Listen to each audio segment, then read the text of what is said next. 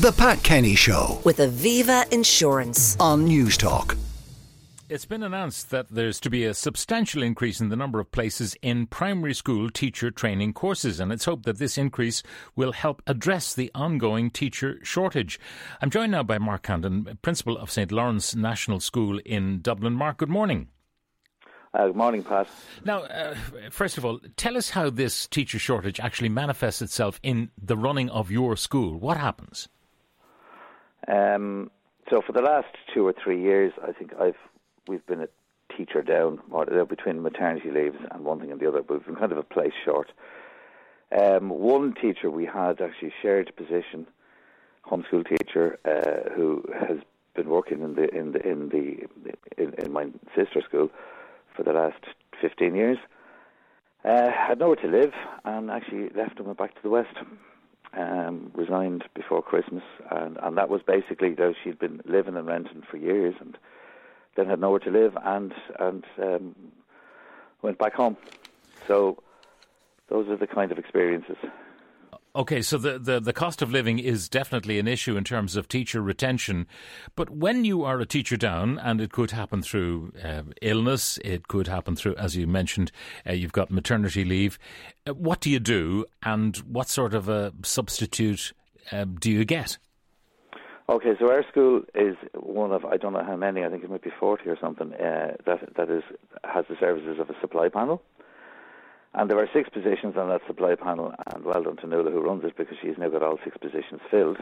But I know back in September there we had people on the panel last year. Uh, I think there were four or five positions last year, and everybody went off that panel. So I think in September at the start of this year, at one point there were there were actually no substitutes on that panel at all. So now um, the principal who runs that panel has managed to build it back up. Now there are six available, but even at that what I'd say to you, Pat, is is that the call on the panel, given the, the number of schools and, and potential absences to cover, um, if I if if you ring me in the morning, Pat, and tell me you're going to be sick, you've got strep, which is an awful lot of that around at the moment, uh, and I, I go on the app looking for a sub, I'm probably unlikely to get one. They're probably booked already. Mm. You know, so, so how do you then the cope in your in your school? And I, have been to your school. Uh, we went down there. We were doing uh, features in uh, your part of uh, Dublin, uh, and I, I went to school nearby in O'Connell School, just up the That's road. Right. So I'm familiar with the area. What happens then when you're a teacher down? What happens within your school? Well, within my school, I mean, the first priority for me as a principal is cover classes. You know, um, that's, that's the first base. Kids have to have a teacher in front of them so that's what you do, um, and you get on with it. You know what I mean? Like I can't if if it's not there, I can't. I, I don't have somebody. I don't have somebody now. You obviously in principles will do this all the time. You're you're you're looking at the colleges. You're you know you've got people in teaching practice. You might have a good young teacher and you'd offer them so, but that's only when they're available. Uh, I know the colleges are, are are loosening up around the holidays where they're going to make them available for a week or two more, but it's it's not great. You know what I mean? It's yeah. you might you might get somebody and uh, we say close to Easter now. There might be students available, but there won't be students available next week or the week after. So, so there's a, a, huge amount of cover the class first. It's, it's yeah. a huge amount of ad hocery, really, just uh, firefighting as, as, you go. Um, tell me about the substitute panels. What kind of people are on the substitute panels? Are they um, teachers who are looking desperately for a full time job and can't find a position? Are they uh, part timers who are happy to do the odd bit of teaching? Uh, are they retired teachers? Can they get on the substitute panel? Um, how is that assembled? Um, I think it's trained and qualified teachers uh, and who'd have different re- now the, the substitute panels the teachers on them are employed in a fixed term contract or a temporary basis. Uh, I think it'd be a great idea if they actually made those panels and the positions on them permanent.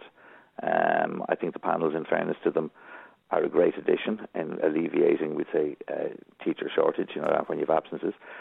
Uh, people have different reasons I presume. I mean I could say to you we say one teacher that I would know of um, who would have been a younger teacher, and uh, again, there was an ASD class was allocated an ASD class, and really felt unqualified and unprepared to do that job.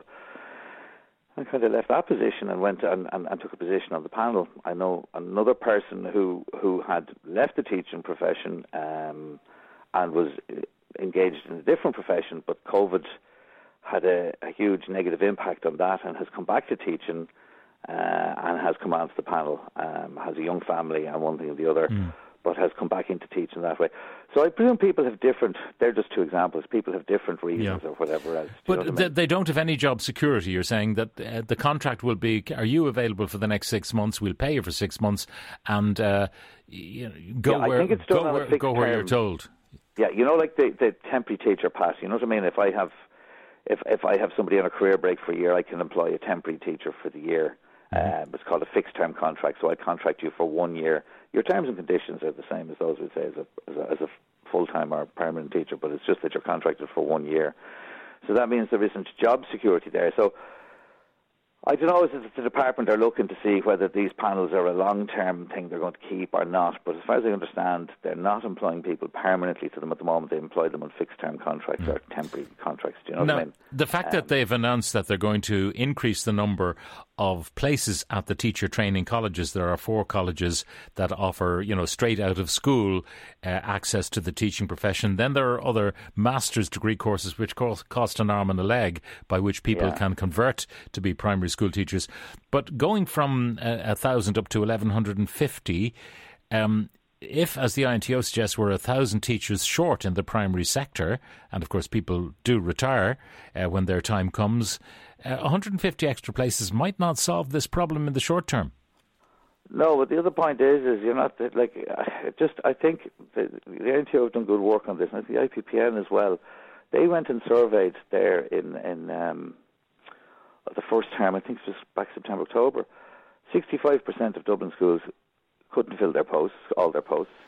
52% of Kildare schools, 46% of Wicklow schools. Do you know what I mean? I think the figure was 27% nationwide. Now, Pat, if you're going to come out of college as a trained teacher, right, um, and you're going to look at, first of all, if you can find somewhere to live in Dublin, or maybe Cork or Galway, which I think also have, have, have similar challenges, and the prices you're going to be asked to pay to, to, for, for that accommodation, I mean, are you going to look at, we'd say, uh, potentially a, a, more rural area or a smaller town? You know what I mean? Mm. Um, mm if the, if, if the if the problem was 27% nationwide, but it was 65% in Dublin, and Wicklow and Kildare, which adjacent to Dublin, it was 52 and 46. I think there's an issue really not around you know around people's capacity to to live in those areas and to pay for it. Yeah, so, I, I mean, yes, you you're really you're really hoping to fill the Dublin uh, primary schools then with people who can still live home with the mammy and daddy in Dublin. That's a very good point. For years, in September this year, there was a particular crisis, and it was notable, I feel, for the following reason. If usually in September and October, it would be the best, the first term would be the best time of the year to get a substitute teacher, because all of the young new graduates have come out of college, and maybe a lot of those who have been in college in Dublin and now they're earning a few quid and they want to stay around Dublin, they might stay around for a year or two. Do you know what I mean? And then they might move on, right? Mm-hmm. And that was absolutely notable this year, particularly, and indeed last year. So those young graduates uh, are are going elsewhere. They can't afford to stay in Dublin, is my understanding. Uh, which I know for a fact. They can't afford to stay in Dublin, and where we'd say they might have might have had plans previously, we'd say to spend a year or two in Dublin, start their teaching career then there, and then move on. Uh, that was not the case this year. Yeah. So, so, so the people who will stay in Dublin would be people who had organised accommodation when they were studying in uh, DCU's Institute of Education or in Marino, uh, because they'd already have sourced their accommodation in Dublin, student accommodation, admittedly.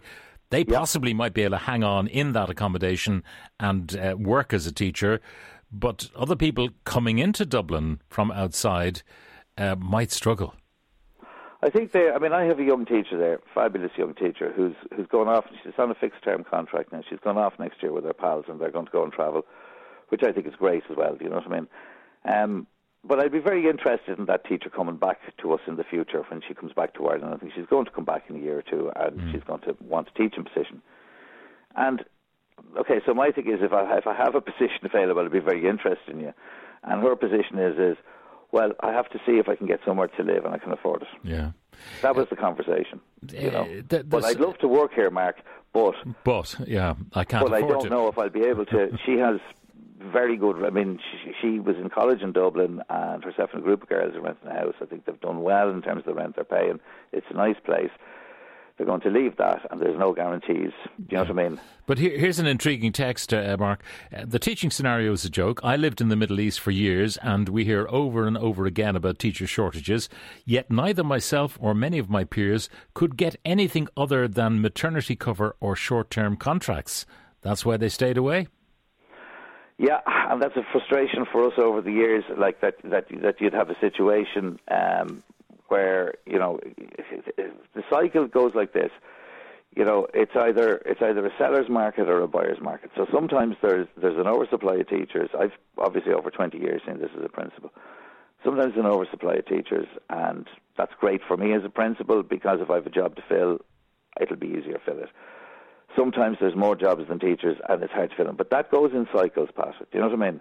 Mm. Um, I can tell you that for a fact. Even over the 35 odd years I'm teaching, I mean, when I came out in the 80s, there were no jobs for teachers.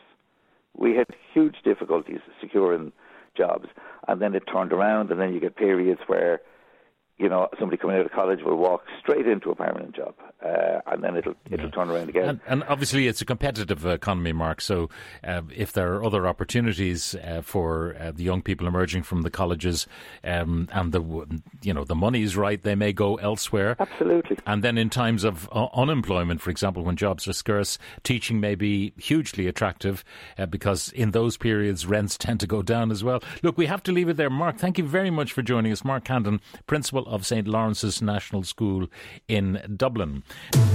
The Pat Kenny Show with Aviva Insurance. Weekdays at 9 a.m. on Newstalk.